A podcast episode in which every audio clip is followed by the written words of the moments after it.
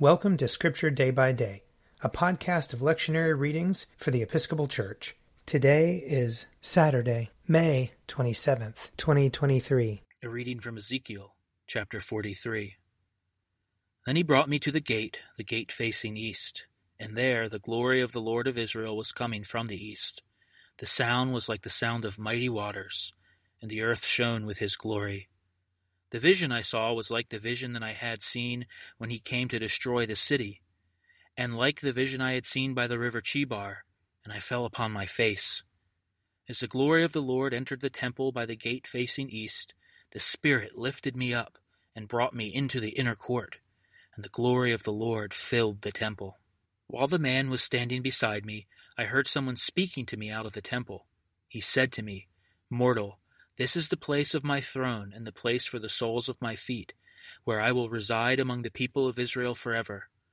The house of Israel shall no more defile my holy name, neither they nor their kings, by their whoring, and by the corpses of their kings at their death. When they place their threshold by my threshold, and their doorpost besides my doorpost, with only a wall between me and them, they were defiling my holy name by their abominations that they committed. Therefore I have consumed them with my anger.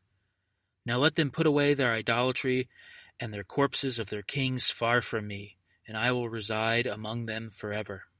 As for you, mortal, describe the temple to the house of Israel, and let them measure the pattern, and let them be ashamed of their iniquities. When they are ashamed of all that they have done, make known to them the plan of the temple, its arrangements, its exits and its entrances, and its whole form, all the ordinances and its entire plan and all its laws, and write it down in their sight, so that they may observe and follow the entire plan and all its ordinances. This is the law of the temple. The whole territory on the top of the mountain all around shall be most holy. This is the law of the temple. Here ends the reading. A portion of Psalm 107. The Lord changed rivers into deserts and water springs into thirsty ground, a fruitful land into salt flats, because of the wickedness of those who dwell there. He changed deserts into pools of water, and dry land into water springs. He settled the hungry there, and they founded a city to dwell in. They sowed fields and planted vineyards, and brought in a fruitful harvest. He blessed them so that they increased greatly. He did not let their herds decrease. Yet when they were diminished and brought low, through stress of adversity and sorrow, he pours contempt on princes and makes them wander in trackless wastes. He lifted up the poor out of misery and multiplied their families like flocks of sheep. The upright will see this and rejoice, but all wickedness will shut its mouth. Whoever is wise will ponder these things and consider well the mercies of the Lord. Psalm 108 my heart is firmly fixed, O God, my heart is fixed. I will sing and make melody. Wake up my spirit, awake lute and harp. I myself will waken the dawn. I will confess you among the peoples, O Lord. I will sing praises to you among the nations. For your loving kindness is greater than the heavens, and your faithfulness reaches to the clouds. Exalt yourself above the heavens, O God and your glory over all the earth, so that those who are dear to you may be delivered. Save with your right hand and answer me.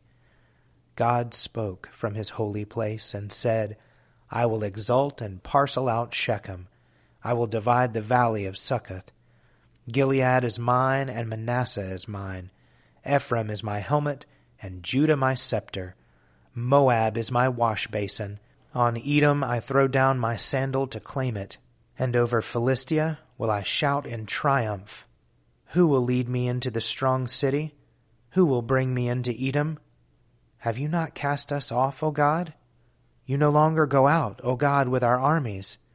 Grant us your help against the enemy, for vain is the help of man. With God we will do valiant deeds, and he shall tread our enemies under foot. A reading from the letter to the Hebrews, chapter 9. Even the first covenant had regulations for worship and an earthly sanctuary. For a tent was constructed, the first one, in which were the lampstand, the table, and the bread of the presence. This is called the holy place. Behind the second curtain was a tent called the Holy of Holies.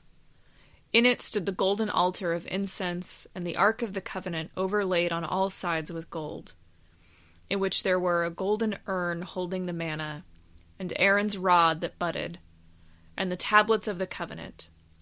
Above it were the cherubim of glory overshadowing the mercy seat. Of these things we cannot speak now in detail.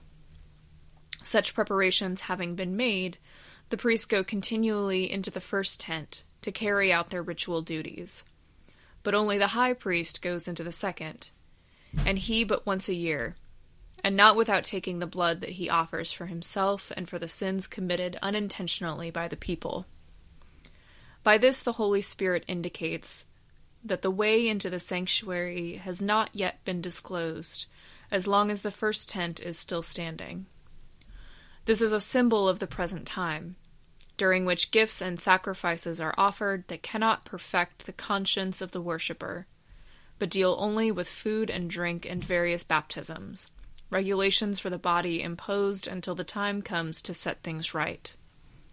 But when Christ came as a high priest of the good things that have come, then through the greater and the perfect tent, not made with hands, that is, not of this creation, he entered once for all into the holy place, not with the blood of goats and calves, but with his own blood, thus obtaining eternal redemption. For if the blood of goats and bulls, with the sprinkling of the ashes of a heifer, sanctifies those who have been defiled so that their flesh is purified, how much more will the blood of Christ, who through the eternal Spirit offered himself without blemish to God, purify our conscience from dead works to worship the living God. Here ends the reading. A reading from Luke chapter 11. Now he was casting out a demon that was mute. When the demon had gone out, the one who had been mute spoke, and the crowds were amazed. But some of them said, He casts out demons by Beelzebul, the ruler of the demons. Others, to test him, kept demanding from him a sign from heaven. But he knew what they were thinking, and said to them, Every kingdom divided against itself becomes a desert, and house falls on house. If Satan also is divided against himself, how will his kingdom stand? For you say that I cast out the demons by Beelzebul. Now, if I cast out the demons by Beelzebul, by whom do your exorcists cast them out? Therefore, they will be your judges. But if it is by the finger of God that I cast out the demons, then the kingdom of God has come to you. When a strong man, fully armed, guards his castle, his property is safe. But when one stronger than he attacks him and overpowers him, he takes away his armor in which he trusted and divides his plunder. Whoever is not with me is against me, and whoever does not gather with me scatters. Here ends the reading. If you would like to read a meditation based on these readings, check out Forward Day by Day, available as a print subscription, online, or podcast. I'm Father Wiley Ammons, and this podcast is brought to you by Forward Movement. Learn more about our work to inspire disciples and empower evangelists at www.forwardmovement.org.